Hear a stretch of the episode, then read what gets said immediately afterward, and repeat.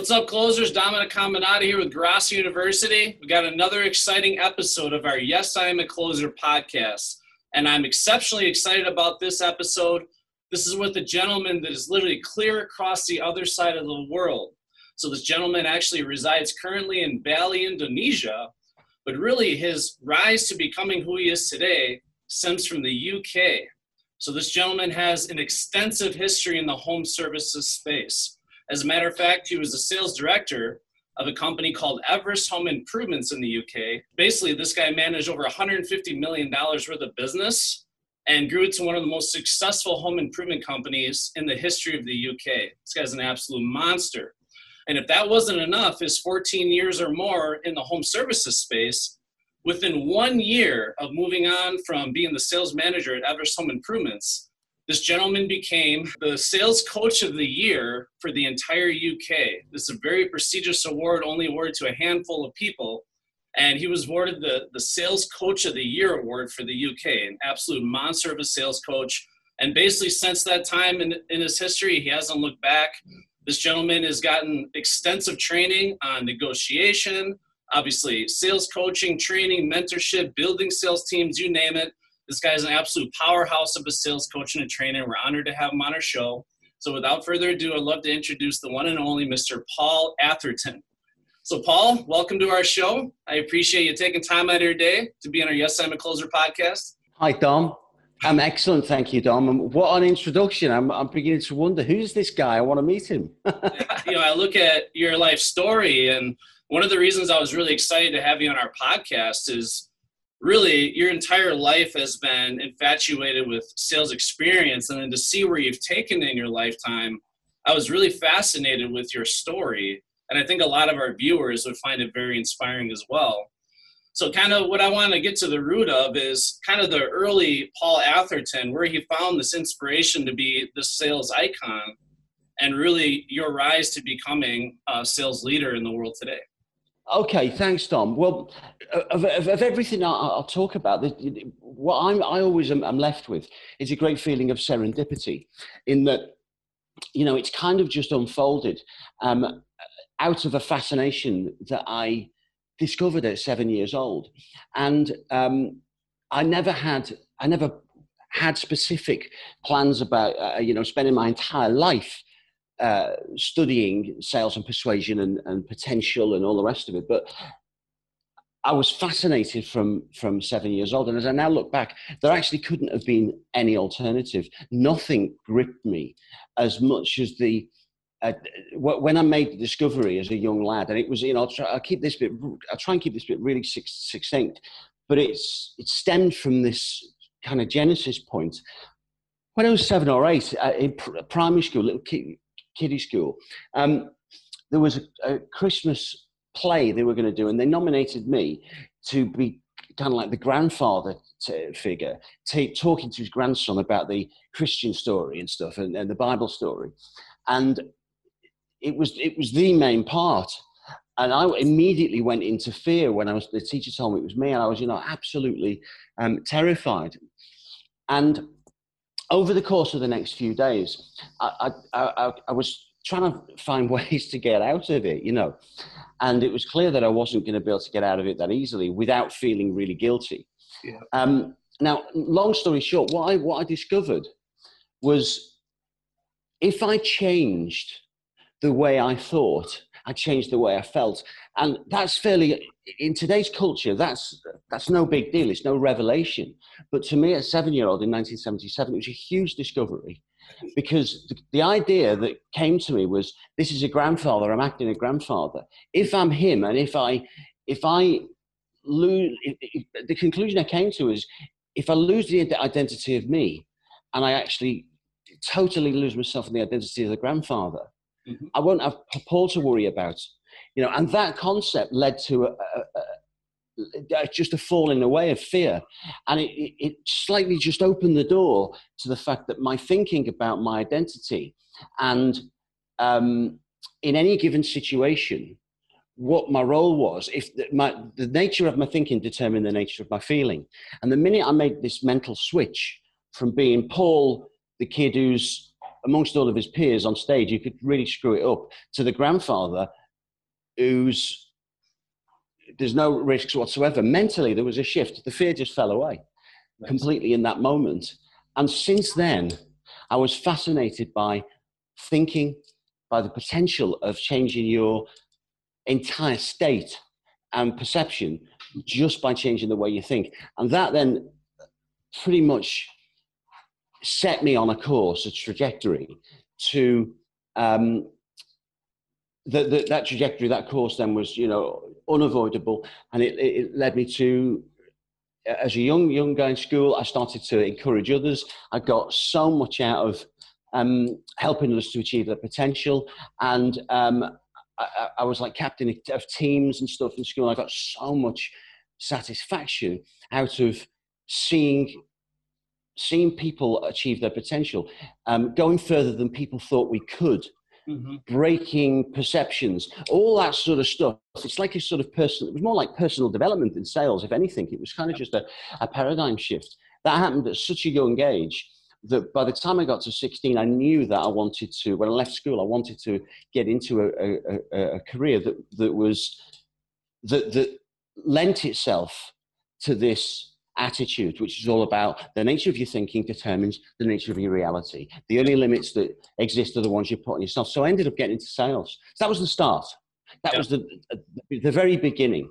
It was so powerful that whilst I left school with very little in terms of academic education, I was so far ahead of my peers because I'd already made the ultimate discovery that most people don't ever make unless they get into personal development or sales or uh, you know they're, they're, they're lucky enough to be given an opportunity to discover it for themselves. I can tell you sincerely, until I read books like Think and Grow Rich or The Psychology yeah. of Selling, I mean, that was in my mid 20s, maybe, that I discovered those types of books. And that's really that pivotal point in my life where I really had that epiphany. So for you to have that in your childhood at such a young age is, is very unusual. Certainly, I could see how that would propel you forward in a lot of those aspects. And that was the thing that I could tell about you right away that, you know, I really admired is the fact that you love sales for what it is, but I think mm. it gives you a lot of fulfillment in your life is helping others succeed and seeing them develop into true all stars, right? It gives you a lot of fulfillment.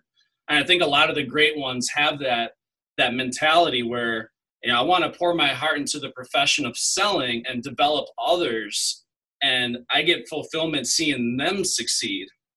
And I think that's kind of yes. something that's lost these days, right? That developing that culture where that that leader, that commander who's educating their sales team, a lot of times I see managers talking down to their sales team or basically strutting around like they're God's gift to selling and they're not doing anything yeah, to build yeah. those people up.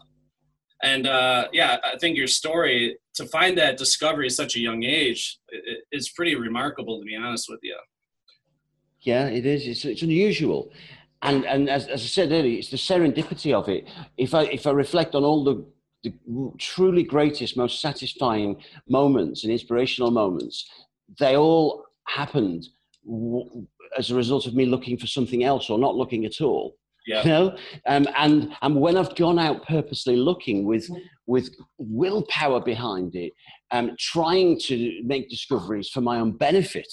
Yeah, that's never that's never taken me to to the great discoveries. It's taken me down the r- road of ruin you know. Um, but when I let go and um, and just kind of jump into the stream of life uh, uh, uh, and let it take me, that's where the that's where life comes to me. That's where the discoveries come to me, and I, I kind of have concluded now at 49 years of age that what's what what I'm supposed to do and the role I'm supposed to play is going to come to me. I don't actually need to go and chase it. If I need to go and chase it, it's a good. Uh, it's actually a clue that it's not for me. Because if it was, I'd already have it. Yeah. You know, which is a very simple conclusion. It took me 42 years to make that conclusion. You know, that uh, reminds me of a quote that I honestly live by. This is something, you know, kind of my motto is you know success doesn't bring you happiness happiness brings you success yeah. what you found yeah. is you have found something that truly gives you fulfillment and happiness in your life and that natural serendipity that happiness that fulfillment you feel that passion you have for what you do naturally is just going to lead to more and more success especially if you're imprinting that on the people you're surrounding yourself with and influencing others as a result it's just going to spread naturally on its own. Yeah. And that's a very yeah. good lesson a lot of people need to learn. A lot of people go out and pursue success and they think when i'm successful i'll be happy. And like you said they end up hitting a dead end and ends up you know leading to ruin and misery. Whereas if yeah, they focus on themselves internally first making that decision i can be happy right now and change my life in a way where i'm doing things that give me that fulfillment and serendipity and that's going to lead to greater levels of success naturally on its own. I don't necessarily have to hunt it down. It's Absolutely. going to come to me. Don't get me wrong. It, it's not all been a bed of roses. It's absolutely been devastating. It's been, I've had the euphoric highs uh, beyond my wildest dreams, but also devastating loss. Yeah. Um, because of what we've already discussed, you know, devastating loss um, as a result of losing the, if you like, innocence yeah. uh, and uh, becoming seduced by money, power, status, material wealth, and, and all of that stuff, which has always been a part of sales, great success, unlimited earnings. Um, terrific career advancement, you know, running businesses, making, you know, there's unlimited potential. And I did veer off into the dark side, and uh, uh, and um, you know that ended up in you know, alcoholism, rehab, massive loss financially. I achieved everything I ever wanted to achieve. I was 37 years old, and in the year of my greatest earnings, were on paper or from the outside, I had achieved everything I'd ever set myself. Every goal I'd ever set for my life, yep. I had achieved, and I had it at age 37. But I was so in, internally broken, yeah, and dissatisfied, and I felt no self-esteem and no pain and no glory because I'd fallen for this illusion that I will be satisfied, fulfilled, complete when I get the all, all of the life stuff, the, the wife, the two kids, the house, the holidays around the world, the first class, this, the German cars outside, all of that. And I'm running a business with hundreds of salespeople, and I, I, you know, I'm the guy on the stage doing the motivational speeches and all the rest of it. Um, when I get all of that, I'll be complete.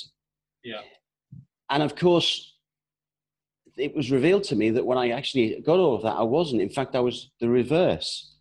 I, I, was I, I, I, was the, the least happy I'd ever been, and the only thing that gave me pleasure was a bottle of Jack Daniels. And you know, we've all seen how that wang ends up, and yeah. it did end up that way.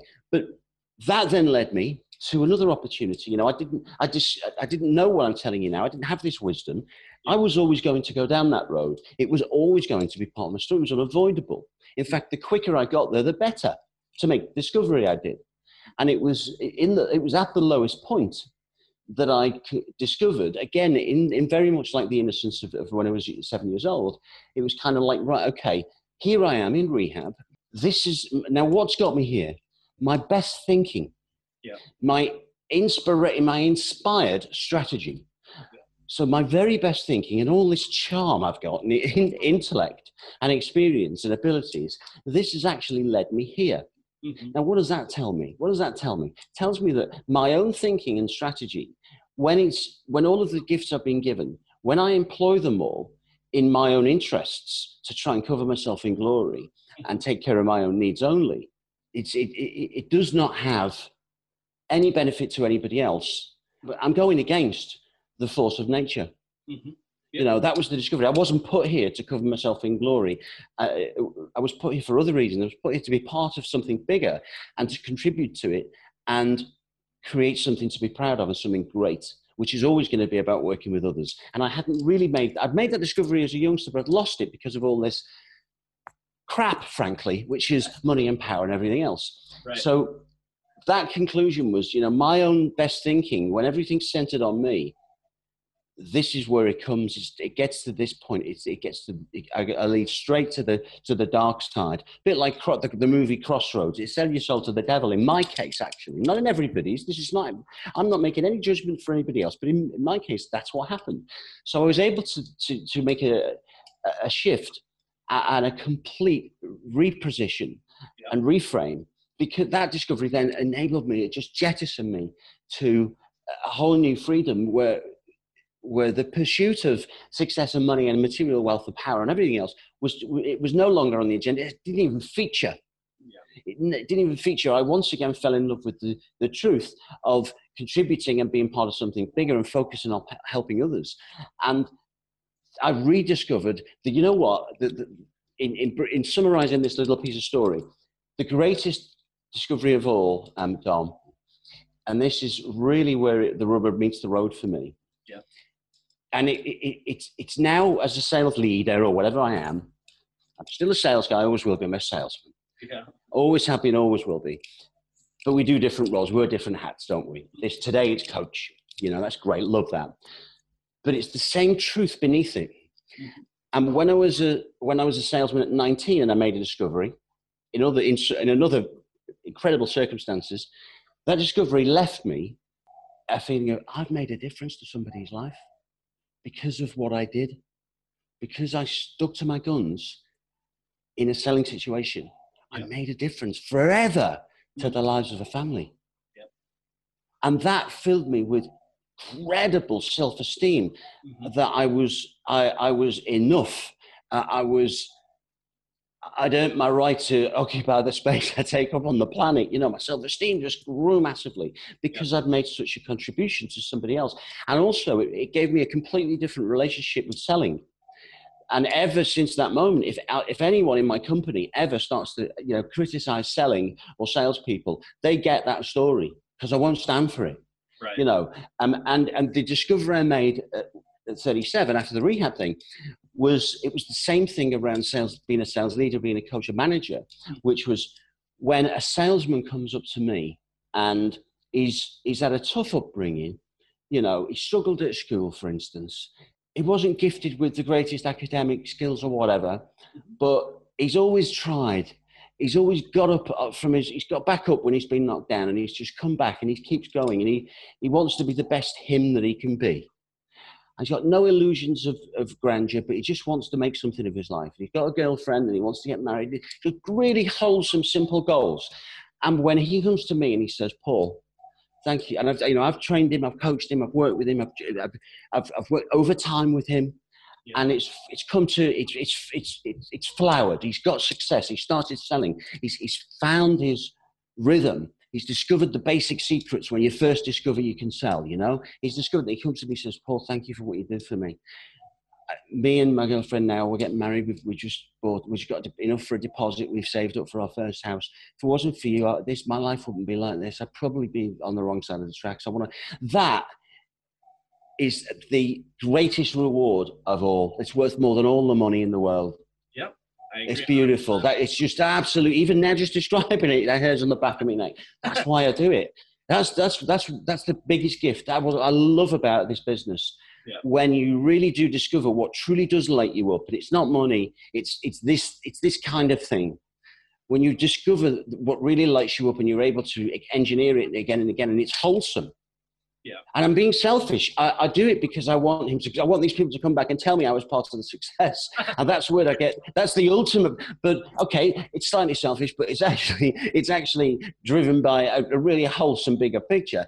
For me, that is every. It's, that that's great. Nothing can beat that. You remind me of something. If if our viewers that are watching this have seen me talk before, pretty much exactly what you're talking about. I talk when you're a leader of a sales team you need to be selflessly selfish. And what that means is you yeah. put your you yeah. put your sales team and their success, their future, their lives, their mental their mental health, right?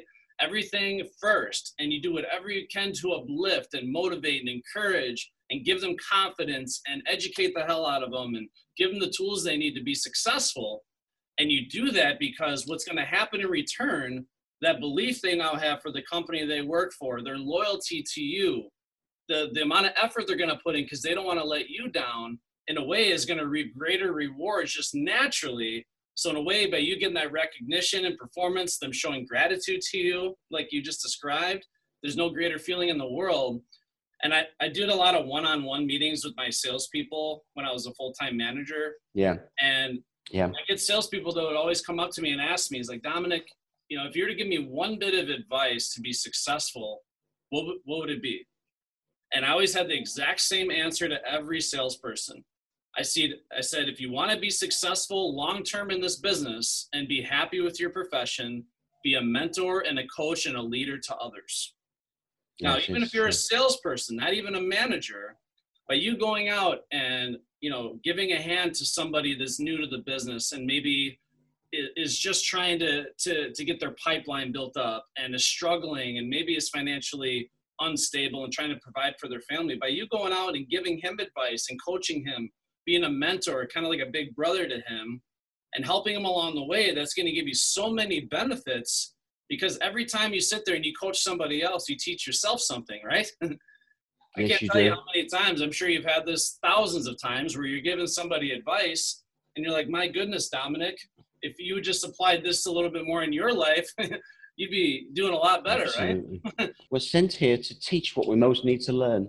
And it's a great phrase, stuck with me. Somebody somebody said that a long many years ago, and I thought that's terrific. And it, the best way to learn often is to teach and to relearn. Mm. You want to rediscover the, the things you've forgotten. And, and, and this applies to, you know, a seasoned veteran in sales, and he or she is on a slump. And, you know, they they can't see while they're on a slump and you do you do a, the basic questioning you know what what's changed you know what have you changed about your, your pitch? Oh nothing i'm still doing the same things. Really? There must be something must be something different no there's nothing different you know okay so what's changed for you outside of the, of, of the job what's on your mind oh nothing different nothing nothing everything's all right and you know that intuitively you know this is not right but, but there's a resistance you know there's, there's a, the wall of resistance Okay, so what about your preparation beforehand, your mental preparation? Do you go in expecting to sell? Oh, you know, all the, the you go through the whole routine, yep. and and and it, it, would be easy to say, oh, well, I'm sure it's you know your look will change, but that's not really serving him at the highest level. The, the way to do it is to actually send him back to, to truth, and what that guy needs is he needs to be given a rookie and to be given a position of seniority for the day and to be made to be to feel good. And, and even though your your current performance is not in keeping with your capabilities you still are a seasoned veteran and a man, a man to be respected the world champion even though he's got he got trouble he's still the world champion he was still the one who won in the ring he got the belt so you know that that doesn't change because his current form has changed best thing we could do with this guy stick him out with a rookie and say to, say to him teach him all the best stuff. Yeah. Teach him your wisdom. And what happens is you put him on a higher level, a higher plane of thinking. He's now got responsibility of this young life. And immediately all of the bad energy that, that is holding him back currently in his sales, he takes on the role of a leader, a mentor. It reignites his self-esteem and the spark. He feels like he's somebody again. Yeah. And he instantly taps that wisdom of all the great discoveries that he has made and forgotten, and all the great stuff that he's not doing now because he's cutting corners because he knows all the action is in the close, so he's trying to get there as quick as possible. And when you do that, you don't get there with, you know, he's lost all the basic truths. But because you put him in this situation, by the end of the day, he comes back and his eyes are full of the fire again. The rookie loves him, and you bang him on a, a, a lead, and he sells it, and then he sells the next ten. Yeah, you know the answer. The answer is in. The answer is there. It's outside of the normal stuff. You know. Yeah, absolutely. Uh, I always said, you know, you got the right sales culture in your organization when you got your sales reps asking you to have new guys ride with them all the time. Definitely. Because yeah they want to help them and they know that it, again it holds them accountable for staying sharp as well you know i always love having new guys ride with me because i always learn something new from a new guy and it basically forced me to be on my a game because again when i'm demoing in front of a new sales rep obviously i don't want to embarrass myself right and i want to show him how far i can go for my own ego for my own pride and again it, like you said it reignites that fire that flame that mm. drive mm. that passion and by helping that new rookie, it gives them that fulfillment that we've been talking about, where by being a coach and a mentor to other people, that's the best way that I've found to build confidence in myself, give fulfillment to myself, and for salespeople to do the same thing. I think too often salespeople, especially with what's going on now, and I wanted to bring this up because you just made a really great video recently on the whole teamwork thing going on right now, how teamwork is dying in a lot of organizations, yeah, like camaraderie. Yeah. It's a very lonely profession right now. as lonely yeah. as it's ever been. And the whole concept of that that culture, that teamwork, that camaraderie is dying. So I think figuring out these different ways where you can encourage these salespeople to be leaders to others, to get involved with the process, because it's a way of keeping them sharp, but also giving them recognition. It's one of the greatest desires in, in, in of human being is getting recognized. And I found Definitely. that when I, when I had a sales rep that was helping me train a rep or coming up in front of the, the sales team and delivering a script or educating on how they do things, it gave them that recognition they so desire. And, and what you know, this business and it, um, the home improvement business, uh, you call it, you refer to it in the states as home home sales, home services, and, and, and, we can't refer to it in England as home improvements. But you know, it's, it's the same thing. And I didn't realise it was until recently. I didn't realise until we spoke um, recently that it absolutely was, and it, it was uh, terrific to uh, to know. Um, and it instantly made sense, sense to me because of the dialogue I'd had in the past with many of the, the guys in the states of which I've got some clients. Um, but you know what? What I love, because this industry is unique. You know, it's absolutely unique. It allows. This is the beauty. It allows the ordinary guy or gal. A lot of the time, when I was coming up through the ranks in the 80s, it was mainly guys, but it's not now. Fortunately, it is a good mix of, of guys and gals.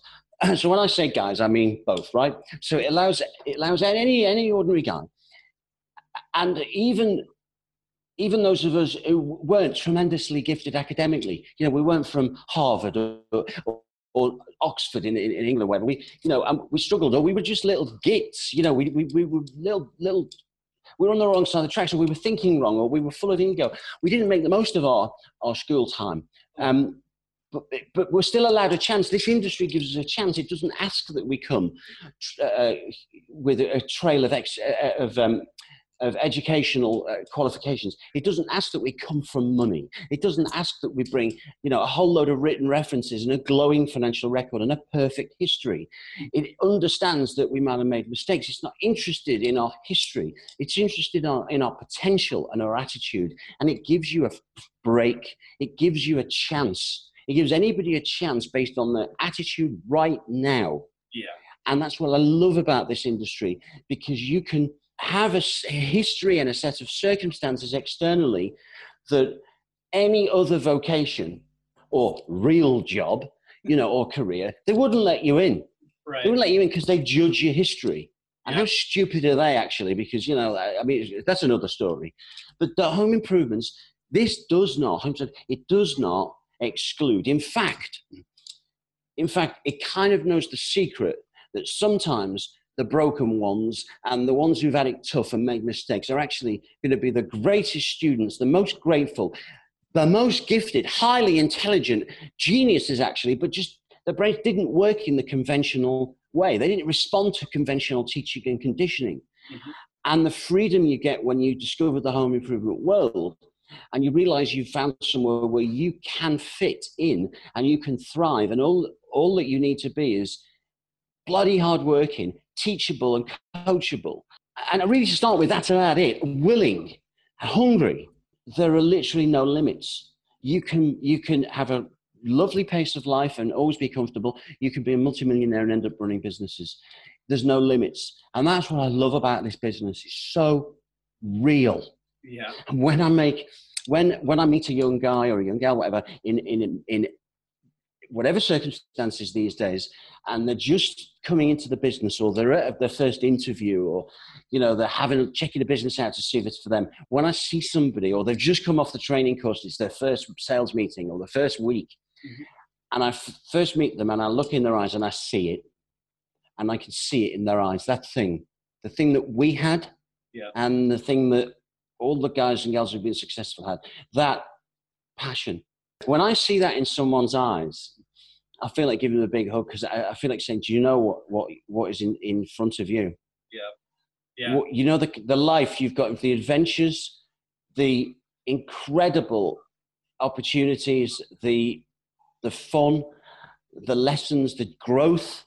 Yeah. This what's in front of you. If I told you what was in front of you, you wouldn't believe me. You you're not yet ready to believe. You, but you are you're in for the ride of your life. I'd, that's what I'd, I want to tell them. I love, to, I love it when I see that in someone's eyes, you know. And I'm glad that that's that our industry is still like that. It hasn't lost that. It's still giving people that same opportunity. I'm so happy you brought that up. I got a great story for you. Uh, so I had this gentleman. It was I think October of 2018. This gentleman came in for an interview. Right, he sat down. I sat across from him and you're talking about that eye of the tiger, right? That's the first thing I noticed yeah. right away. Now, this gentleman was from Honduras, and English was a second language. Now, before he came to sell home improvements on my team, he was selling cell phones at US Cellular here, making maybe 30 grand a year, 40 grand at most. And he came in hmm. for an interview, and I just saw that fire in his eyes, that that confidence, that passion, yeah. that drive, that vision that he could become a fierce closer what was interesting is this person had never done in-home selling in his life, didn't know anything about home home remodeling, home improvements, home services, didn't know how to use a tape measure. And in order for him to yeah, learn our methodology, yeah. he had to first hear it in English, go back home, translate it wow. back into Spanish, and then relearn it back in English again for him to understand what I was saying. His first wow. month, it wasn't very stellar. He was struggling. He only had 25,000 sure. his first month in sales. And what I did is I wrote them for three days. All right. Just three days. I had them just observe me and record me. I'm like, just watch me in the home, record me on your phone, not video, just audio, just so you yeah, can. Yeah. Yeah. And I want you to listen to those recordings after these three days, and I want you to do that.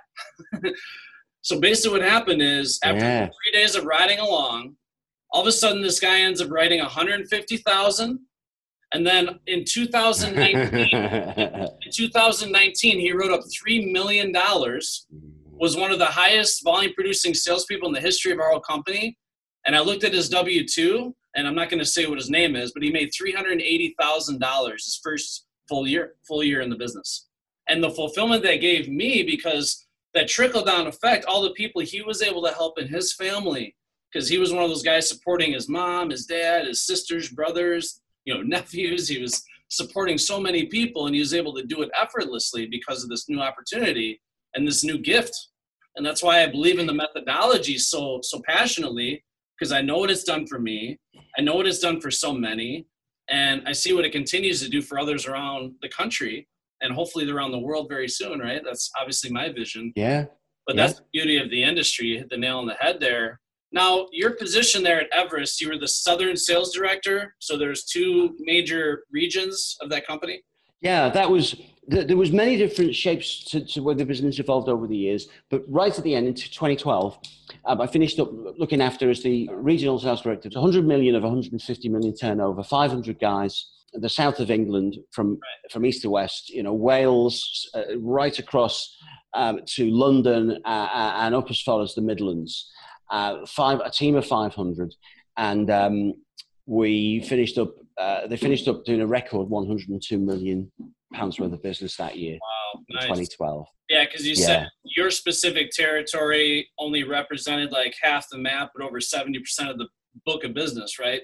Because of the performance. Yeah, yeah. Now, going back to the beginning there, I guess, how did you find that opportunity? How did you discover the home improvement industry when you first got into it? Okay, so I left school at 16, didn't carry on for further education. I wanted to, I wanted action, I wanted money, I wanted to get out into the world. I was um, I was impatient. With hindsight, I, I, could have applied myself. I now know I was brighter than I gave myself credit for, but that's the way it went.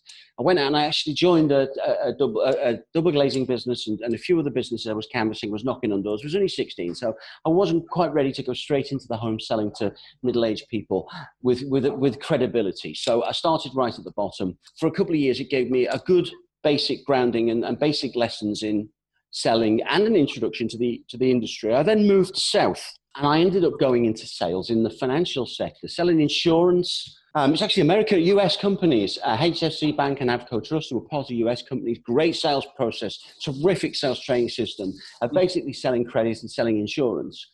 And I just flew in in that, and I so I ended up going down that route, and then I ended up with a bank who were aligned to the UK home improvement industry. So we were lending, we were the main lenders for all the home improvement projects, fitted kitchens, bathrooms, you know, the whole works, conservatories, garden rooms, all the rest of it. All the main direct sales businesses with hundreds of millions in turnover. They did. They they worked with that bank, First National Bank, who lent and they, they went into the house with, with our credit forms. So what I was doing is I, I ended up going along to home improvement businesses and their sales meetings and teaching the guys to start with how to fill out credit forms. And you know, I realized that was an extremely tedious subject. And I knew that they they needed I could see that they needed great sales training. In often many cases, the, sales managers had just ended up becoming managers, desk managers, not leaders. And so what I started doing was I started just kind of, um, I, I, gave myself permission to teach filling out of credit forms. My early twenties, but I do teaching out teaching how to fill out credit forms from a personal development perspective. I just drop in and sneak in um, little little kind of nuggets about little tips as to how how to behave when you're filling out a credit form. And if how to at first introduce the subject of credit because you know you're broaching a personal subject. So if you do it wrong you're going to get resistance. And i just demonstrated that i had some actual insight into selling and what happened in the home. That then got them asking questions. And you know over the course of a year or so from just kind of deciding i was going to make my job more interesting what i did was i'd actually created a role for myself and also for my other 100 colleagues up and down the UK. I'd influenced them and said, look, guys, we can really carve out a massive role for ourselves. And I even influenced our directors. I sold upwards. and said, look, you guys and we, all of us, we can become amazing sales trainers and finance trainers and the added value that I'm now bringing to my clients is I'm not just teaching them how to fill out credit forms and being the rep from the finance company. I'm actually now, in their eyes, and perceived by them, you know, they love coming. They, they come to the meetings. They learn about selling. They learn about thinking about the, the thought life of success and the attitudes of success. And they now know that the finance penetration, the credit penetration has gone through the roof because they now know how to introduce it, how to behave, how to answer questions, how to close on credit, how to, how to dissolve their own shame of their own credit and not allow that to go in the home with them.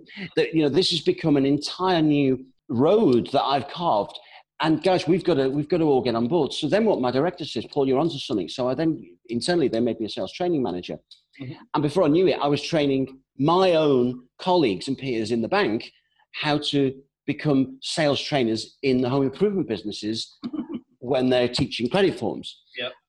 And the ultimate end result was that the the biggest and most successful home improvement companies they then, the, the, the managers and leaders and directors, when I was invited to bigger and bigger uh, events, and I always insisted, I want to get on and do a slot. I'll come to the event, but I want you to give me a slot. I was then going to conferences, so major national home improvement businesses, their annual conferences, you know, they're, they're real big affairs where they spend a lot of money on making it like a real show. Yeah. The, the Academy Awards, you know, for their business and I would I'd always had a slot, so I, I I forced myself to become a good stage speaker as well. And I just like everything I'd done, it was about my thinking. I watched videos, I studied the best, and I was became really good at it. And then I was inevitably I was offered jobs, and and um, it was Everest that was the one job offer that was the most exciting. And at 29 years old, I moved from the bank to Everest. Yeah. And that's when I went from average earnings, to incredible and instantly. It was then when I was at Everest that I knew I was home. Yeah, that's an amazing story. And when we conduct sales trainings, we spend four days just yeah. on the art of using financing in the closing sequence because of how important that is. And it's still mind blowing to me. Obviously, I'm networking with companies all over the world right now, technically, uh, but a lot of companies in the US that still offer no financing at all and I'm not sure what the financial situation is throughout the world, but even in the US, they claim that 57% of Americans cannot afford a $500 debt right now if they were hit with it, right? I yeah. think that is that's similar around the world. I don't see I, I don't see anywhere that, that has escaped from from the impact of uh, uh of, of everything. I think yeah. everybody's in the same boat, actually. Yes. Yeah, and that's accurate. So yeah. such a huge chunk of the market, and using the financing as a boomerang for the close, and use it as a closing tool if you know how to sell it the right way. You know, I always explain, you know, throughout the process, you're like the customer's guidance counselor. And then when you get into the close, you're like their finance advisor. You put your finance advisor hat on and being able to confidently and assertively talk them through the financial obligation they have and make sure they're completely comfortable. But you being the expert in the room and being confident about explaining the financial terms and being confident and assertive when you assume the order, that's such a powerful sales tool. And I know that in my history, I've taken so many jobs away from other companies. In some cases, were oh, ah, twice yeah. as expensive, but because Absolutely. we had financing, it was a no-brainer. Like, well, even though you're eight grand more, we still can't afford. It. We don't have the cash, so we get we're going to yeah. do this with you. yeah, it's the biggest objection, and no matter what objection you are actually given, ultimately, at the root of every objection, pretty much actually, is money. It, it's in there. It's got to be because yeah. if it were free, would they hesitate? No. You've done a reasonable demo. You've established rapport. You've demonstrated humility, but also you've, demonst- you've established expert status through um, amazing questioning. Uh, you've got all the needs and wants. You've reframed them uh, in, a, in a way that makes them feel understood, understood empathically. So when somebody feels empathically understood, they instantly trust. Uh, we've then shown them that not only should they buy what they want, but we've shone a light on what they also need, but they didn't realize. And that scored points and that's elevated our status as a trusted advisor and not just someone who wants to sell. And, and you know, we've done that. We've then created the sense of a bargain by very skillful price conditioning and gentle closing you know all these things that we've done to put ourselves in a strong position but assuming all of that the only thing really that should be left is well can we afford this even if they do have a degree of trust by the end of the three or four hour presentation time you've been with them, often they still can't bring themselves, because it's just human nature, to be completely honest and say, look, Paul, you know, it's a bit beyond what we want. And we're just going to struggle. So, you know, it'll come out as another thing. Yeah, Paul, we just need a couple of days to give, give this some thought. Don't we, love? Yes, we do. It's, it, you know, we just need a, a, day or two just to sleep on it, Paul. Can you just give us a couple of days? We promise that you know, Monday we'll give you a call. Well, we're almost definitely going to go with it, aren't we, love? Yeah, yeah, yeah, we are. Okay, so Paul, can you can you let us call you on Monday? You, you know what it's like, Paul. It's a big decision, isn't it? It's a lot of money, and we have only just. And they end up closing you, and but really, it's about money. But yeah. that little routine, customers are good. They can close you, and you think, oh, they're so sincere. You know, you leave, you let them off the hook. You go out, you phone your manager, you say, right, I'm definitely going to get that one. I really am. You know, you really think you are.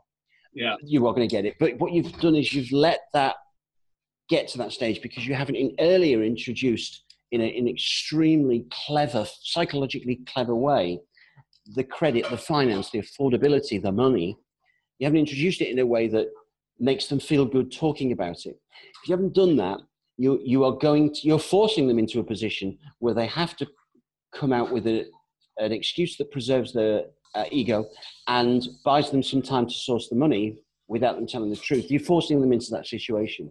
So you have to you have to learn how to do it, and, and the skills are there. Such an important. It's the same skills, and if you do that, then you have the you have the beauty of getting to the end, and they can take the finance option without having admitted that they need finance, without feeling any uh, loss of self-esteem or without finance having been an issue mm-hmm. in the appointment, without them feeling any inference that the only way they could buy is through financing. You've dissolved all those all those illusions. You've actually completely dissolved that, and you can achieve that every time with one with your own belief and the energy you're carrying. Is you you have to get to a stage where you are comfortable with it, and that you don't take your own preconceptions, your own experience in. Then it's just a case of learning the, the words. The behavior, the body language, the tonality, the answers to the basic objections you're going to get with credit because there's always going to be two or three objections around credit, the same ones. Yeah. You need to have your rehearsed answers. And the more they see you discussing credit finance, very relaxed, flowing with no fear, really comfortable about it, making it that it's no issue and answering their objections in advance and very playful, they start to just uh, observe themselves in their own head thinking, this is, this is actually, this, this is not a big deal, is it? We could use this yeah, it makes slowly they just find themselves the guard lowering and all that resistance lowering because of your behavior. So by the time you get to the end when you're pricing, we've already kind of agreed that that you know you, are not going to give us your fifteen thousand dollars worth of savings. You're going to leave your savings where they are. You're going to preserve your savings. You're going to use this money instead. Yep, exactly. Yeah. Yeah, being confident, taking control. Uh, that's yeah skill set that salespeople especially need to adopt. Now, it reminded me of something I heard you say in a video. I heard you say I was watching one of your training videos on I think it was YouTube, and you have alluded to the fact you want to have alert, relaxed, and appropriate enthusiasm. So yeah. I don't know if that was some in that specific training, but I was curious yeah. if you could elaborate on just kind of what you mean. So alert, relaxed, appropriate enthusiasm, and how that can benefit a salesperson in the home. Yeah, that that was I, I actually found myself coming out with that phrase just before we did that little video take. Yep. And I've never really liked, I've, I've taught scripts in my life and I've always learned scripts for selling. But when I'm doing sales stuff on, on video for coaching, I like to just be spontaneous and I like to make my mistakes, my ums and ahs. I like, I like to be real, so I don't mind that stuff. So I was just kind of doing a bit of rehearsal to see what was coming out. Sometimes the best stuff comes without rehearsal, right? Yeah. So I was seeing if, if I was at that, it was in that state, if my intuition was giving me that that day. And it gave me this phrase, and it was a calm, alert, still, quiet confidence. That was it. A calm, alert, still, quiet confidence. And I thought, wow, that's full of contradictions. Uh, uh, but then I thought, there's something in that. Mm-hmm. And really, what I was saying when we were first brought into sales, mm-hmm. And it depends what era we were brought in, but, but I think it's true of everyone, even guys coming in today. For me, it was in the 80s. It was when greed was good and Gordon Gekko was on Wall Street and, you know, Tony Robbins was first coming through the ranks. Everything was about positivity and energy and attitude. But it was, and it was all energy and it was all, and it was all, so it was like, you've got to be positive, you've got to have energy. So to me, when someone says you've got to be positive, you've got to have energy, it instantly became this aggressive energy. It was all energy. It was all, and often it was false. It was, it yeah. was um, fake. It was put on. And equally, the, it wasn't long before customers began to kind of see through it. And, and because just because I'm full of testosterone or whatever it is I'm full of, uh, and so excited, um, it doesn't mean it's the truth, actually. It just means that I'm actually trying to get that message across. So what I'm saying in that in that statement is that just noise, pure noise and pure energy, isn't actually the best enthusiasm or energy to carry. But equally, that's so that's one extreme, yeah. And I was pointing to that, and I was having I've done that myself as well. I've made those mistakes, and I was, and then at the other end of the spectrum, there's the other end, which is just you know you're so laid back, you're practically asleep there's no real energy. It's a kind of like, you know, whatever. And, and that's, that's in no way inspirational. Yeah. so that, that carries nothing. so in between the two, there is actually a balance. And that's what life's ultimately about is the balance. And I've, I've learned balance through being at the extremes, you know, and having got into trouble at the extremes and finally found the middle way. So I'm, I'm, what I'm doing is I'm kind of pointing to truths and, and equally in truth some of the greatest truths are surrounded by paradoxes as well. So even though there was some conflict in there that didn't bother me because the greatest truths of life often are paradoxes. So what i'm saying is look what you need to have is a calm so that there isn't your energy isn't so hyper that you're actually almost panicking and you're sending fear to the customer. Because the first thing that you sell the first thing the customer buys is your energy Right. Because we are creatures of energy. In fact, quantum physics has, has proved that we're not even physical, we're actually waves. Yeah. Now that's, I'm not going to get any deeper than that. Uh, you're safe. Uh, you're, the, you're, you're safe out there, um, the uh, community. I won't get going to get too woo woo, but actually, you know, that's what it's proved. But what, what I'm saying is, we're energy. We cannot avoid our, when we're especially face to face, but it still happens screen to screen. Mm-hmm. But we cannot avoid our energy merging. And it's like, you know, if you hang around with five millionaires, that old phrase, you know, from Confucius, you become like the five people you, you associate with. If you hang around with millionaires, you get their energy. If you hang with, around with losers, you're going to end up thinking like they do. We get the energy of the people we associate with. Yep. So the first thing that sells is if you go into a sales situation and you're in fear, the first thing you sell is fear. The customer finds themselves entering fight or flight. They can feel it in their body. They feel um, the release of uh, stress chemicals and they feel fear and they don't know why and they want you to leave. So yeah. that's often unseen. Well, that's the first truth. Uh, uh, so I'm pointing to all this stuff. You've got to be relatively calm. Right. Um, but you, uh, and still, so don't be too animated, jumping around, you know, and all uh, uh, and you, you have to be relatively calm and still but it also has to be it has to be alert. So your energy has to be not off the scale enthusiasm but you have to be alert and right in the moment present. The whole outside world has gone the past and the future is gone none of it exists. The only thing that exists is you and those clients and that moment. Yep. right now. That is the energy to take because when you're in the present moment mentally you always are physically. If my if, if only our our head was in the same place as our body physically we yep. were to take our, our mental life and just keep it where our body goes, we'd be a lot happier. But our mental, our head's somewhere else and our body's here. So if we're here, the energy of the present moment is the best energy anyway. It's the purest. It's where everything is. It's where all the energy is tapped. That present moment, focus and energy, and only and everything else goes and disappears. That in itself is the most appropriate energy. It's pure. It's yeah. pure. It's empty. It's still. It's just pure potential. And occasionally, you will find yourself getting genuinely enthusiastic the more you get on a roll. So you let the enthusiasm, so you start with a present moment, still alert, quiet confidence. Quiet confidence is so much more seductive and attractive than over the top enthusiasm. I'm kind of pointing to that. I'm pointing to the fact that it's so much more credible to be quietly confident. Right. And your quiet confidence is just how you hold yourself in eye contact, a, a, a, slight smile, but not not just a slight smile. you're sending a message of contentment that you're okay, I'm okay, and we're here to achieve something together. And I'm not in a rush to take control of the meeting. You've got your ten steps laid out, but that energy, when you actually discover that energy and you're able to put yourself into it after spending an hour on the freeway and all the stresses of the world and you pull up outside or if it's a b2b or b2c i'm talking b2c here I'm tuned into this, this genre, this niche. You know, you pull up outside, you, you've done everything to get, you've been an hour in the car, you, you having to put your life and all your all the crap that's gone on in the day to one side. Get yourself in the right frame of mind. If you can put yourself in that space, that when you first meet them, you are in that energy, in that zone, present moment, pure, alert, still, quiet confidence. If you can cultivate that, you've actually you've actually done 90% of the job because they're going to instantly decide within the first couple of minutes, he's all right. He's this guy. I think we'll be safe with him for a few hours. We can tell him the truth. He's he's he's just like us. He's actually really relaxed. He doesn't seem to be wanting to be in control. And it occurs to them, really realize, but this is what's happening. They're they're starting to buy you. Then you gently lead them.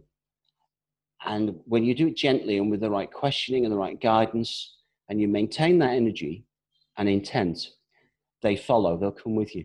Yeah. Still a lot. So a calm, still alert, quiet confidence. Yeah.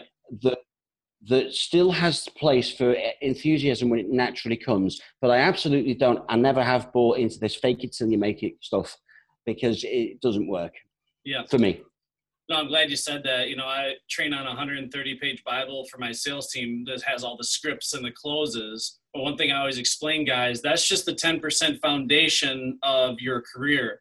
The rest of it is how you're delivering the message, and all that all stems from all those nonverbals. It's based on feeling and how you conduct yourself in the home. You know, one thing we train yeah. at Grass University is being the thermostat, not the thermometer. So when you walk in the house, you're the thermostat, yeah, yeah. meaning that you control the environment and the customer responds to what you're doing. And you know, they've done studies on this that the customer's heart rate will actually mimic your heart rate. It shouldn't yes. be the other way around, right? You yes. shouldn't be mimicking yes. there because you're in control.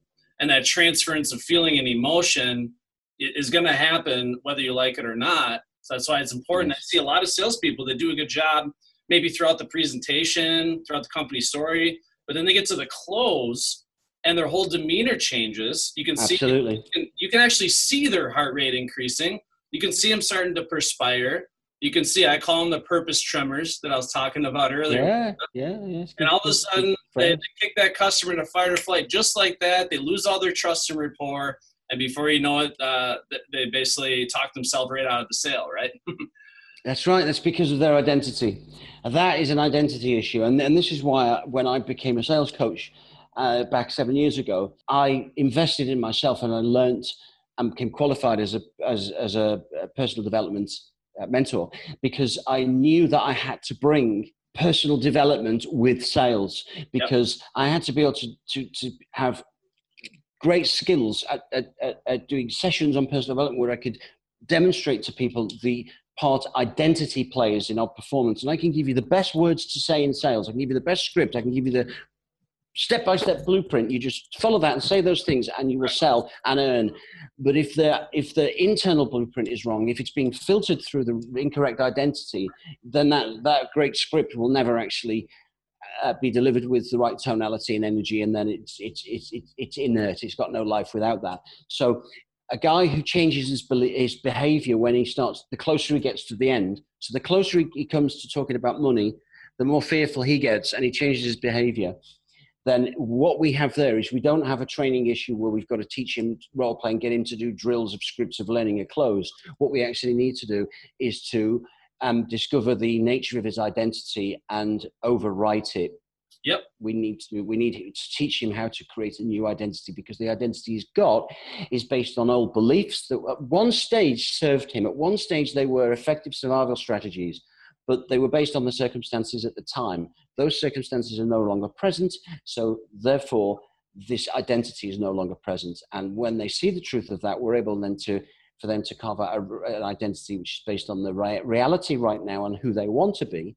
And then what happens is new identity, new new line of code in your brain, in your mind, new behavior everywhere else. If I don't believe that I, I deserve or should be talking to people about money or asking them for money, or if I don't believe I should be asking um, people older than me who are more educated and, and, and they're upper class, if I don't believe I've got the right, this working class lad that I am, to go into their homes and ask them to make a decision and give me, give me lots of money, and to me, $20,000 is a lot of money. It isn't to them, but it is to me. If I take all of that in, that identity, I'm not going to sell, I'm going to change, and uh, I'm going to be all subservient and pathetic, and I'm going to crumble in, the, in front of them. Yep. And I've got to deal with that. Uh, that I actually had some of that when I was a very young salesman. I'd be fine in working class homes with working class people, but when I went to rich posh people's houses, I ended up like this kind of like the you know someone off uh, Mary Poppins. All right, mate, you know I tip my hat like this uh, young um, young servant guy, and I, wouldn't sell. And my, my, manager took me out on a on a on a lead and watched me, and he said, "Why are you doing all this behaviour? It's not you." yeah. Just go in as the working class lad, and I changed it, and, and then I started selling it. It's all identity. You know, that's that's. that's sorry, um, Dom. I, I, just wanted to kind of make that distinction because I think it's an important one. We think I've got to work harder on my clothes. I've got I've got to train him. He's got to learn his clothes more. But just before we make that conclusion, let's just find out what his identity is. How does he see himself? Yeah. Why? How does he feel when he's approached? If we if we explore that, often we'll find the answers there. Yep. No, that's such a great point, and it all ties back into leadership, management, and coaching too. Mm. This is yeah. a huge area of weakness that I see in a lot of home improvement companies. Right now, a lot of people, managers, owners, I think they underappreciate the influence that they have as the captain of the ship, uh, the influence mm. they have on that salesperson's identity and their level of confidence and their belief in what they do. Because one thing that I found is if I interviewed very, very well with that new salesperson, let's say the interview was very organized, very professional, you know, obviously we hit it off, we had good uh, rapport between the two of each other, then they take the job. Now, I have a feeling that most salespeople are skeptical about any new sales job they're starting because they don't know what the yeah, going to yeah. look like. Right, Especially commission only, commission only, self-employed, and, yeah. and, all these we go, and all the guys have got BMWs outside, and, and there's a whole load of stuff like, can I do this? Is this real? Yeah, Are they all acting, you know, like my last company did, right? And they always yeah. have doubts. Now, if I take them through a world-class training and pour my heart and soul to it, and we build that relationship, they can see how much I care about them and their education, and they come out fully armed and full radiating with enthusiasm and confidence and when they get out there they have that momentum coming right out of training. And my mm. point is i see companies that they bring these guys in the interviews unorganized they're dressed in their sweatpants they don't care. Then they bring the guy in they half-ass the training they give them samples say here you go go figure it out sink or swim buddy. And then if they're not hitting their benchmarks they kick them when they're down and threaten them hey if you don't hit your benchmarks you're out Mm. And it's really unfortunate because there's a lot of very talented salespeople out there that if they just had the right guidance, the right leadership, the right coaches mm. to guide them the right way, they would be all stars. but it really stems. You have to train and instill that confidence and belief into your sales team and keep reinforcing it every day, every week, every sales meeting. So, you know, Rick Grasso, my mentor, um, I asked him one time, he's like, what's the number? I asked him, what's the number one piece of advice you'd give me to lead my team? He's like, Dominic, you got to be their cheerleader. You gotta, you gotta build them up. This is a very stressful job. It's a very difficult proposition. Salespeople will burn out if you're negative. You got to be a positive inspiration. You got to uplift them. And then he did this illustration. He's like, I want you to think of management like an upside down triangle. I'm sure you've heard this That's it. times. Yeah, and, I do it, but it, it, does me no harm to hear it again, Dom. Yeah, exactly. Well, that's just it. And, you know, you see those managers that clearly picture themselves at the top of the pyramid looking down on their sales team, right? Acting like they know everything. But I always saw myself at the bottom, right? I'm at the I'm the foundation of the sales team, and I'm the one that's got to lift everybody up and give them the support they need to succeed and encourage them. Because again, if I'm struggling, if I'm in a slump as a salesperson, and then I have my manager giving me threats and fueling my mind with negativity, that's just going to result in this downward spiral I can't pull myself out of. Absolutely. Because I have to believe in what I'm doing. And everybody knows that, that if a sales rep's confident, he believes in what he does. He loves what he does. He's going to perform at a higher level. But yet, I see owners and managers kicking their salespeople when they're down. They don't give them the support they need. The post training molding and support and coaching is almost non existent. It's a sink or swim mentality, and they're losing a lot of talented people as a result. And my message to anybody who finds themselves in that environment get out.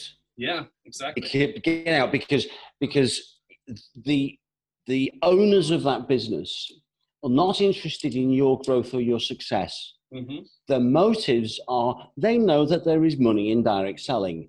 But they, they in this case, the owners have, have marked it up to make money. All they're interested is money for themselves. They do not want to build a community and something to be proud of. They don't want to build something to look back on with prestige and pride for, for generations to come. They just want to fill their pockets. And you are a resource they're going to throw as many leads as you as possible if it burns you out there and give a shit and when you go they've got someone else coming right behind you so they don't care if you're in that situation get out if anybody is ever using fear to manage you get out. If they're using aggression, get out. It's not going to change. Waldo Waldman, um, he's a partner of ours at Grassi University. He's our director of leadership and development. And one, he, one thing he says that it really resonated with me is you need to be their commander, not their demander, right? You need to yeah. your team, and that's such that's such a great line. And you actually posted a video recently on the whole concept of reigniting that that that teamwork, that teamwork. Yes. Culture. Yes. Now, if I'm a company struggling right now to to get my my team together, to get them motivated, to get that culture back, what are some pointers some some bit of advice that you can give maybe those owners or managers that are watching this to reignite that that teamwork so everyone feels like okay. they're part of something bigger right because it's all yeah. tying okay. in together to what we're talking about realize you are actually a servant it's like that upside down uh, uh, uh, triangle yep. you're a servant it's like the president of the united states he's a public servant yep. he's employed by the public mm-hmm. he's paid by the public it's a fact yeah. Okay, the same thing applies. If the sales team all leave, I've got nothing. So uh, when a when a manager, especially right now, I find that you find yourself right. This is how it is. Okay, so many situations. This is how it is. The sales manager, he was once a great lead. He was a great salesman, probably, but not all not all the best coaches were great on the field. In fact, that's a whole discussion separate. But he was probably a good salesman, and he's been a good leader. But he's even before COVID, he was pushed into being a desk manager. Hmm. So, and he had a strong team, so it was okay. He could, he, he, he, that he could get away with that. So he was kind of taking care of the paperwork and the sales numbers on the board and running a meeting and going through the motions, but he, and calling customers to do the we call it in England pitch and miss. All the all the deals that all the leads we pitch and miss. We call the customers and find out why we missed it and all that. So he's doing all this stuff. And so he's actually found himself as, as almost like a desk manager rather than a leader. So it actually started before COVID. It's not all down to COVID, but COVID just exposed it. it COVID just 10xed it. It 10xed the, the truth and made us and took all of our strength away and took all of our comfort away. Mm-hmm. But it did start before then, okay? And it's seeing that truth. but we've got a chance now to actually correct everything. And the first thing is realize you're serving them and immediately level yourself with them. Yeah. And that is to be completely transparent and to get your team together before anything else. And you don't prepare a rah rah speech. You mm-hmm. actually you actually speak from the heart. Okay. And you do is you say, right guys, I want to get on Zoom. I want to and all you do is you don't prepare a speech, but you actually just consider the real reality of what's going on here and where they're at, mm-hmm. see the life through their point of view, swap heads. How does it feel being them right now? And what can we achieve? Now, you're not trying to sell them some dream that you can't deliver, but they are feeling, right? Because physically they've not been together in regular meet sales meetings. Right. And they haven't had the opportunity to have that physical energy, you know, and great banter. And when you take a break, they go out of a cigarette, they talk to each other about life, and they get as much out of the cigarette break as they do the meeting, you know. And then afterwards, you spend time with their peers, and they've lot. They've, they've it's been great because they've met their peers, they've met the team, they've been in a positive environment, they've got stuff off their chest. There's, that's gone. Wow, that's like the where they get all the juice for the week. It's gone, and then you know they're on their own and, when you're on your own it's so easy to lower your game you're less accountable uh, uh, than you were. Uh, um, you, and any doubts or fears that you've got, you nobody's there to notice them and say, hey, "Paul, you're looking as if you're you're got you're preoccupied today, mate. What's going on?" Nobody's there to, to spot that, so you you you, you go deeper and deeper, and you you. So the, I mean, I could I could give you more examples, but this is what's happened and when we get into that frame of mind, we don't we don't come out and say, "I think I'm, I think the Ed's doing a number on me, and I'm completely negged out. Help me." We don't do that. That's what we should say, but we don't. Yeah. We kind of put a brave face on it and hope it'll change, and it doesn't. So all of your guys right now are somewhere along that line, and it's probably it's, it's probably just safe to say that they are that what you're being told about how they feel and how motivated they are is not the truth. It's, it, it, they're, they're trying to convince you that it's okay. It's okay, boss. I'm all right. I'll be okay. Things are fine. And you've got your own problems, so I'll be all right. So it's kind of like, I'm okay, mm-hmm. but they're not. You can't force them. So you bring them all together as a team and you speak the truth. You get them all on Zoom, right? Zoom or whatever, but it's mainly Zoom, right? Yeah. And what you do is you say, right, guys, I want to talk about the truth. I miss how it was. Who misses it? You've got to start emotionally. You don't start logically. And don't start talking about the sales results. And don't start by asking them how they feel because they won't tell you the truth. You get silence. So you just start by, you've got to realize leadership. You say, right, who misses it? Do you know what I miss? You talk about honestly. I miss the sales meetings. I miss the laugh we used to have. I miss the fact that we used to have a laugh, but also there were so many things we'd forget that we reminded of. I miss the little arguments we used to have. Um, I even miss them. I, I, I, miss the I miss Julie's tea. You know, and you you can lay it on, and and you've got to put them back where you used to be when you were all a team and when you first fell in love with it. And in the great days, you didn't realize how good those days were until they were gone. Yeah. And this is a this is this story. this is true because you're telling the story of the team, but it's also a paradigm for life. You're talking about life. Mm-hmm. We don't know. We don't realize what we've got until it's gone. The great windows in time, the great sales teams, the great times when we were coming up you know, we don't see it until it's gone. This is what we're doing. We're, we're, we're speaking in a parable. We're reminding them, I missed that. Don't you miss it, guys? What else do you miss? And then hand it over to them. And what, and, le- and then, you know, they'll carry on. I miss this, I miss this, I miss this. And yeah. then what you do is you say, right, guys, how can, how can we bring it back? We can't, we can't break the law and all like getting our cars down the freeway and, and say, fuck you, we're going to do what we want. We can't do that. We'll end up in the, in the police station right? We'll end up getting arrested. But what we've got is we've got technology, we've all got a home office space of some description, mm-hmm. we've got time, and I'm not talking about pretense, guys. We've got to have reality. But how can we get? How can we now get that back? How can we recreate that?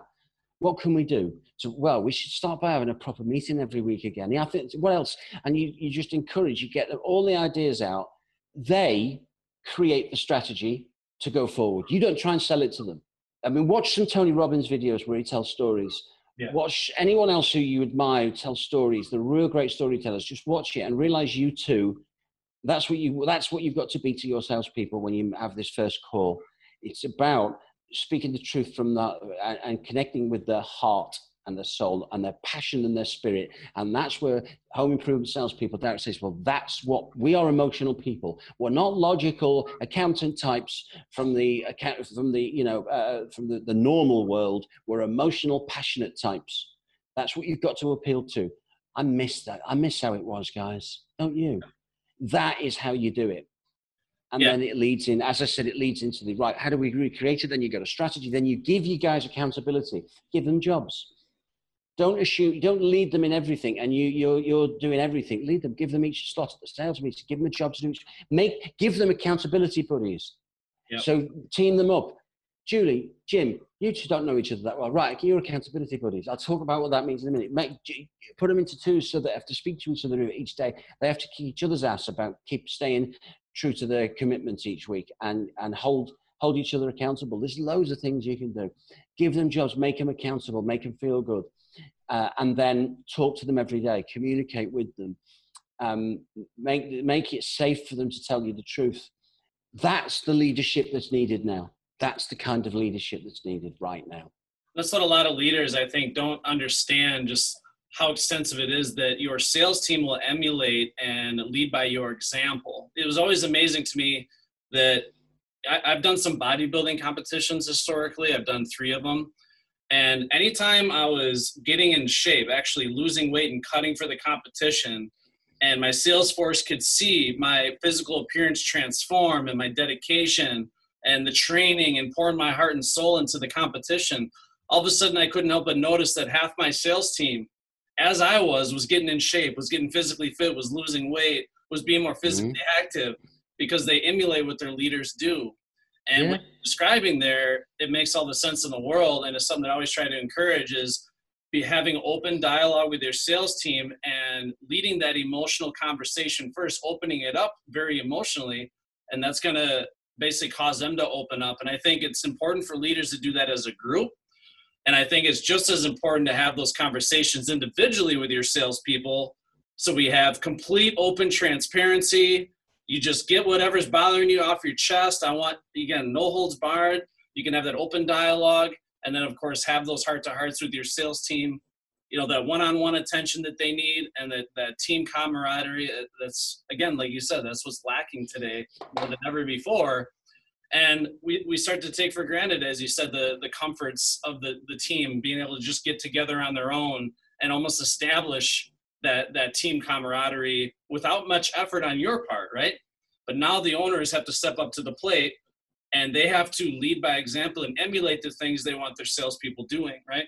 What i enjoy most now is i'm finding i'm doing more leadership coaching at the moment actually since, since covid has started. The people that come to me the most are the top closers. Yeah. The guys at the bottom or the average guys, they don't. It's the top closers they come to me for coaching because they want to stay top because they know if they give up on the coaching, they're going to drop. But what I've found is more and more I've got sales ma- managers of, teams, managers of managers. So, you know, high level coming to me and asking for leadership coaching we get promoted because performance and ability and attitude. But what we don't get is when we get promoted, to, we, we, you can find yourself in this industry, you can find yourself a newcomer to a great salesman in a year, and then running a successful team in two years, and running a team of 300 people and, and, and a huge proportion of the country, country in three years or less. You can find yourself in that position, but what you probably ha- haven't had is that when you've had those promotions, you probably haven't had high level leadership courses I wanted to talk about something, obviously, on this podcast because I, I, do find your story very fascinating. So, you stopped um, as the director for Everest Home Improvements in 2013. You literally just took the leap of faith. You didn't really ha- necessarily have a, a, set plan of action, uh, but you really threw yourself out there. And within one year, you got nominated or you won the award for the UK Sales Coach of the Year. Because I didn't, I, I, didn't have it as a goal. It just wasn't. I'd never would have believed it. The universe doesn't just give us things randomly. Yeah. What it does is it gives us what's what's at the, at the right of equal energy. So if we are operating with no fear, doing whatever it takes, operating from truth, mm-hmm. playing our biggest game, committed to doing the next right thing, teachable, compassionate, compassionate and passionate. All if we're all these things and we're living it, we're not just trying to be it like you know the false pretend we're actually really doing it then the energy that we are vibrating at the energy that we're at is is a high light energy it's very high a very healthy energy yeah. and therefore what happens is we attract more high light energy so that's why we suddenly get these incredible gifts that we do i deserve this well you attracted it you didn't realize you were, but you were operating your game. Your game was at such a high level consistently that you actually pulled it to you. And I believe that. Now, I don't on a daily basis go any deeper than that, and that, because that's not what I was put here for. I've got a fascination with it, but I wasn't put here to be a teacher on that level. I'm put here to, to, to teach what I teach, which is selling, communication, leadership, right? That, that's it. But I'm still fascinated, and I think I should point out these things just as simple truths, yeah? I've wanted to start a tra- sales training business because when I first started in sales, the sales trainers that came and ran the courses and had the great cars, and I thought, oh God, that's a great job. And I never lost that. So I thought, right, uh, now's the time. I'm in my early 40s. I've achieved everything I wanted to achieve. I've had all the rehab crap and everything. And now I, I'm kind of got rid of all my demons. I'm happy with who I am. I've come back and achieved even better results after all of that and rebuilt the business again. And I've, I do not have anything to prove for myself. So just staying with Everest would be just doing it again. It would actually be staying there for the safety and the money. And that was a big thing. So, right, if I walk away from this, I'm walking away from the security blanket mm-hmm. of a senior manager position with a guaranteed very high income and car and everything else, and all of that security. And I'm walking away from that. It's none of that. I had to face reality. I thought I was. I thought, no, I'll be okay. I'll be great. You know, I've always survived. And, and I, that was the degree to which I analyzed it. And I just made the jump. And, and then I found myself in my first week as a sales coach. The phone didn't ring. Then I went to, to an event, a coaching event. And it was that that was where, where I found the truth. I'm listening to conversations, I'm watching the presentations. Though when they get up and talk on the stage, they've got a life story, a, a backstory. They hold the audience to this prominent, and then they do this thing at the end where they actually pitch their products and they sign. They have people go into the back of the room to buy their products. So they finish their, their talk by earning several thousand pounds. I, yeah. thought, I haven't got that. I haven't got any of that. And they've got thousands of people on their email list, and they've got websites and they've got YouTube channels and podcasts and funnels. And I'm like, what is all this? I, have been in an, in an organization for 15 years. The only thing I knew was internal email.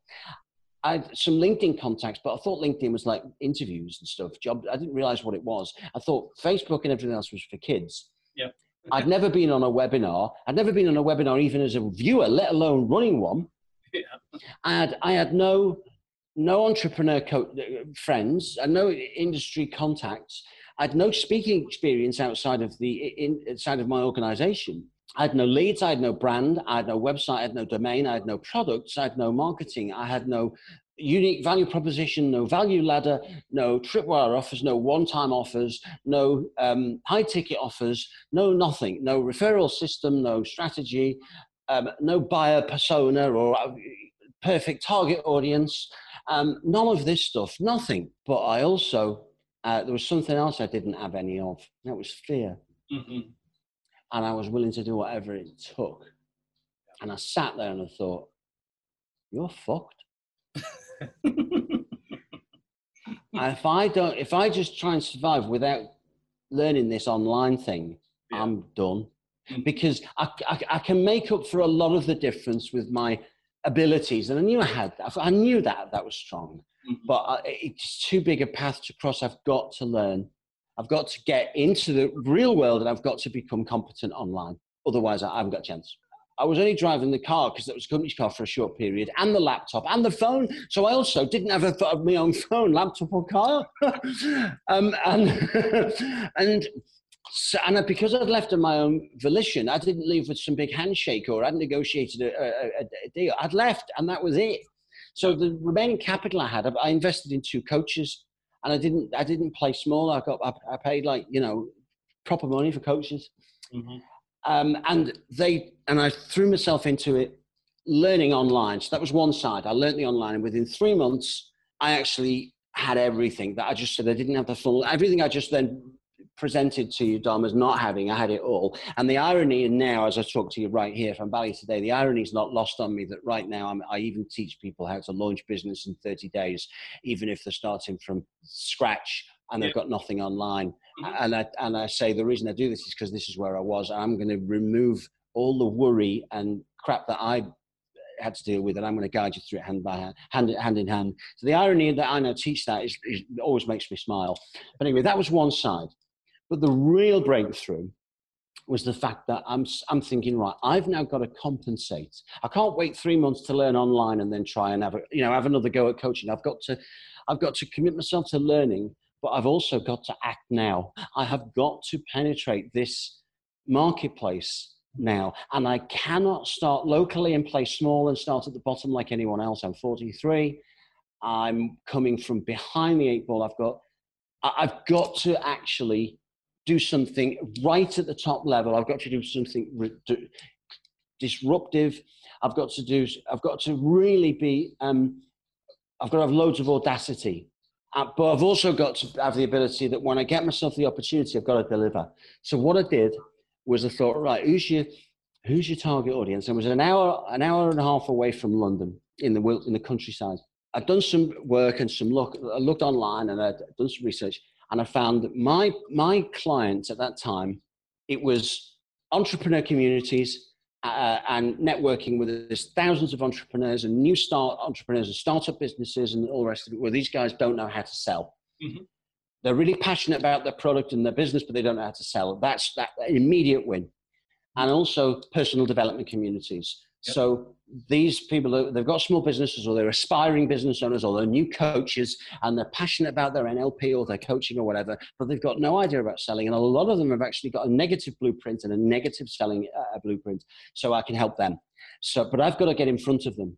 So I thought, right, what I've got to do is I've got to turn up at events I've got to charm the organizer and I've got to get on that stage before the main speaker. And I've got to get on and I've got to talk myself in to getting on that stage to being given a slot. Yeah. That's what I could do. Because if I can get on there, I know I won't screw it up. I know I will get them right in the palm of my hand when I start talking about, I start talking to them about how they talk to themselves in their own head about the fact that they can't sell effectively and they need to learn to sell, otherwise they're going to run out of cash. And I could, I had it, I knew how to speak to them. I knew how to do it from stage, and I knew how to give them a few lines and do some examples by saying, right, who's got a business? And I'm going to tune into it, and I'm going to give you your elevator pitch right now with no preparation. I did some of that. I thought I'm going to put myself right in the spot, on the spot. I knew I could do it, but how was I going to get into that position? And I just had to, I just had to do what I described. So I did. I got on the train. I'd not, I'd nothing booked, and no nobody nobody knew me. I got on the train, turned up at the event, turned up early, met the organizer, introduced myself, told them exactly what I wanted to achieve, told them the story I just told you now. No lies, no crap, absolute truth. They but but once they heard the absolute truth, they were like, "Wow, I'll give you five minutes." Yeah, okay. Yeah. Because when you do give, when you do tell the truth, and you haven't got some crappy story that's just some nonsense, you know, you tell the, the real truth. It's actually more inspirational than fiction. Mm-hmm. Yep. So, and, and it's great to actually tell the truth because then you can live with yourself, right? I, I, I turned and he said, "Fair play. Uh, you got guts. So, of course, I'll give you five minutes. You can have a go tonight before um, Warren does his talk." So this is the first one, and I got me five minutes. It turned out to be nine minutes. Everywhere I went, I recorded. I've still got that nine minutes on my phone and I use that I, when I do webinars or I'm speaking in the appropriate leadership or whatever. I'll say, "Here, listen to this. My mm. first nine minutes ever." And then when I when I stood down for nine minutes, they got a round of applause, and he shook me hand. And he went, "Well done, mate. I want you to come back and do a full main keynote speaker slot," because I'd also sold myself to him. And as soon as he said, I want you to come back and do a keynote slot, two people came up to me and said, Can you come do some training? Uh, so I sold two training days immediately. Yeah. Immediately, instantly. That before I left that night, I was doing it. Like it was invoices tomorrow. So I had instant, do instant a little bit of cash flow. And then on the train, it turned out I was getting the train back because the main speaker, Warren, was on the train, lived in my town. And he's like a, an influencer in the UK, thousands of people he knew. So on the train back, he gave me loads of names and introduced me to people. The, the next morning, I woke up and I had a LinkedIn recommendation on my talk from the night before from Warren. I'd never even asked for it. What an amazing thing for a guy to do, for an influencer to do. Yeah. He knew exactly what was going to help me. Wow. All serendipity. Forget fake it till you make it. Mhm. Faith it till you make it. Instead of fake it, faith it. Faith it. I showed faith. I got on the train. Yeah. And in doing so, I created an alternative reality. I created, you see, all realities and all potential, all possibilities are there in the quantum field anyway. They're all there. I chose, I chose the one that wasn't currently happening, and, and I carved it out, and it happened. And then I thought, right, I'm going to do the same with the personal development community, and I didn't. But that went, that turned into a different opportunity. They said, right, we want to create um, uh, uh, seminars, and we did loads of seminars with them. Whereas with the first one, I then went back and did the keynote event, and I, I had then I had a little program worked out, and I learned a bit. So I did. I sold a group package, joined the group, Facebook group, WebinarJam. I think it was then. It was just before Zoom, so it's still Skype, but it was live calls, live coaching calls with the group, uh, email support, stuff in a Facebook group, you know, this, that, and the other. And I did that. I sold and did a training program on a system I created called the Stressless Sales Method, which I would later launch on Wall Street in New York. God, that was another serendipity. Um, but I then went back to the first one, and after the end of my speech, I sold my group program, and 47 people or whatever bought it there and then. I completely changed my entire life. In the, same, in the other community, the personal development community, it was the same thing happened, but for them, it was we did a we did seminars, but I ended up with them uh, having the whole community. We, we, we had three day, one day seminars, it's terrific, absolute amazing. But I've recorded every all of it, and I've got those three days uncut live audio from the audio mic I was on, so professional audio, and I'm now ready. Right now, seven years, I'm actually ready to release that as a product because in there is three days of Yeah. the best sales and personal development intertwined that you'll ever ever come across. Seriously because it was the point where i was bringing everything i'd ever heard from everywhere in my life and and teaching this audience. I was right at the beginning of the adventure it was just so when i listen to it now i'm like wow that was so good. You forget how good things are and you underestimate your own stuff actually. You start that well my stuff's not that great. It was. It was good. So i was left with that and of course then after that because i'd created that i now was operating at a different level and i was proud of myself Mhm. because I, it was it did take balls to do that. And i was okay for money because I, I had clients now so that was happening too. Oh, great really could. I'm, i knew i was born to do this but i could have easily just thought this is not for me I'm, I, it's too much against me and backed out and i was so glad i didn't somebody from the personal development community nominated me for something and i'm i thought oh god i'm not going to go to that i'm not going to win that and, and I still felt like a bit of a fake then. There was a few of them nominated as well, and we all went along. I got, got me black tie on, and when they said my name, I was just speechless. Yeah. And you won it. Wow. now that then, that then opened a whole, a whole out- new avenue of doors. Yeah. And then I actually started marketing it and using it to my advantage because that's what you do. If you're clever, you work out. You, so you know, I'd I'd use that know, how I framed who I was, the sales coach of the year, and all the rest of it. But actually, the real stuff deep down was, wow, how amazing the stuff that can happen for us if we refuse to allow fear to establish a foothold in our psychology. So, so long as you do actually have skills in and experience in what you're trying to do, then anything is possible with the right mental game. you know, you and I met not too long ago, and within a little bit of talking with each other, we found a connection. right? And that's what I love about this podcast. Whether we're dealing with somebody right next door or somebody as far away as Bali, Indonesia. So the fact that we're doing this, uh, it makes me very happy because I really like to diversify our content and having a fresh perspective on the art form of selling and influence and just the overall the mind over matter successes between the ears uh, I think is, is incredibly valuable uh, for people watching this. Now, obviously, I'd be doing myself a disservice if I didn't end on something Grassi University. Um, I had the Mm. pleasure of having you tour our platform, and obviously, you're you're an absolute monster online. You have an incredible following, especially in the UK. You know, what was it about Grassi University that first caught your interest? And of course, after seeing your platform, how could they benefit from an e-learning site like uh, Grassi University? I need simplicity actually, and and that's the first thing about Grassi University is the whole platform is really simple to navigate. I can find myself in seconds. I know which step of the sales process that I want to get hone up some skills on. I can be there in seconds. But, I'm done. I'm watching. I'm watching you. I can access the, the, the sales training anywhere, anytime on any device. Um, the quality of the, of the training is real world, great, realistic stuff. It's, it's real deal. If I learn it, I mean, I just recognized it instantly as the truth. Yeah. So there's so much stuff online in terms of training and academies and all the rest of it. Uh, so much choice out there in terms of the seven steps, ten steps, twelve steps, fifteen steps. This, all the secrets and all the rest of it. That the, you know, it's how do we clear the truth from the false? Yeah. Um, and all I can say with absolute sincerity is when I look at a sales process and when I see it, and when I watch it being discussed and recommended, I can instantly see the truth. I know what works. I know that I know what works in sales and what doesn't. I know nobody's going to tell me that something works if I know it doesn't.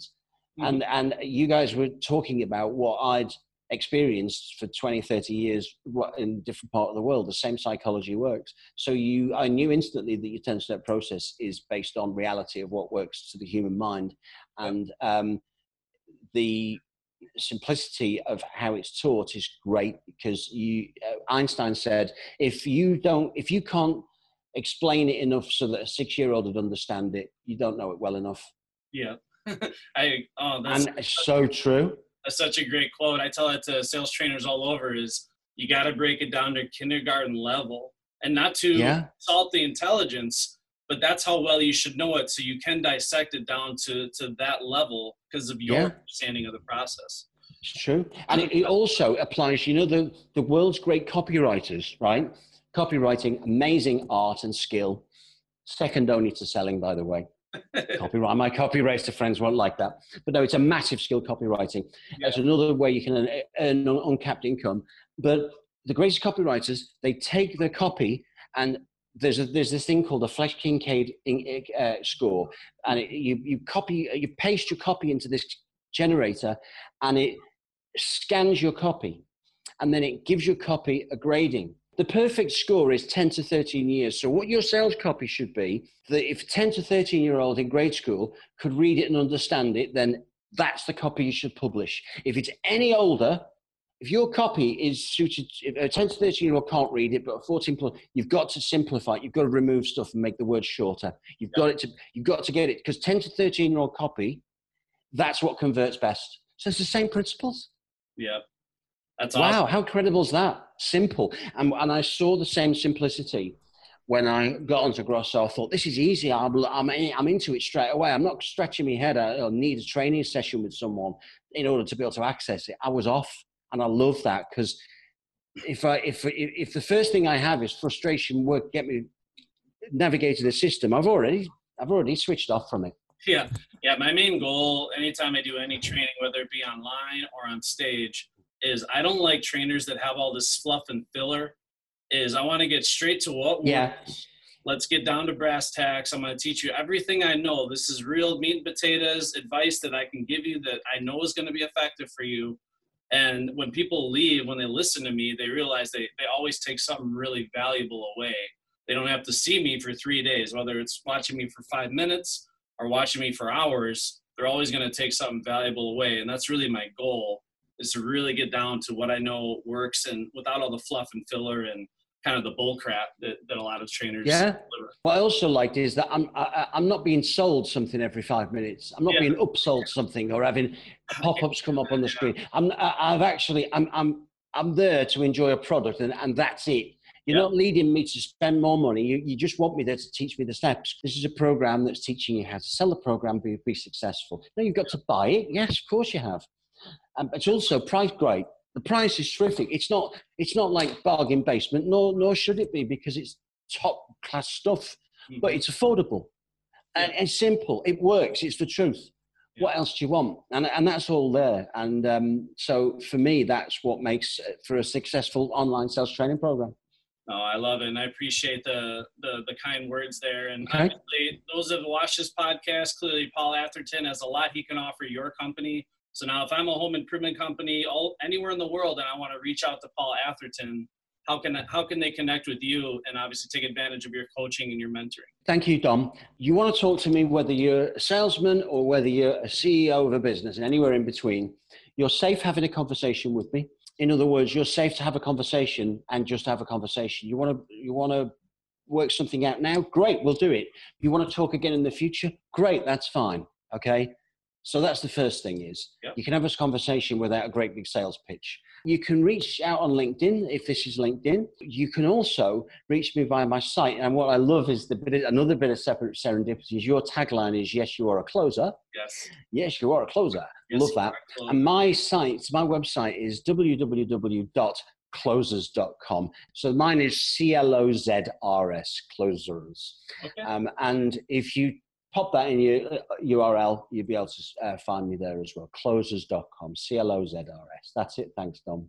Yeah, see, it was meant to be. Well, another amazing podcast with, a, with an incredible sales icon. And again, uh, Grassi University, again, talking to people from the other side of the world. So thanks for taking time in your yeah. day to be on our show. Been great. Appreciate been a pleasure. Yeah, been a pleasure. Those of you who sat through the podcast here. And as always, you know the tagline. What is it, Paul? Yes, you are a closer. Yes, you are. Thank you.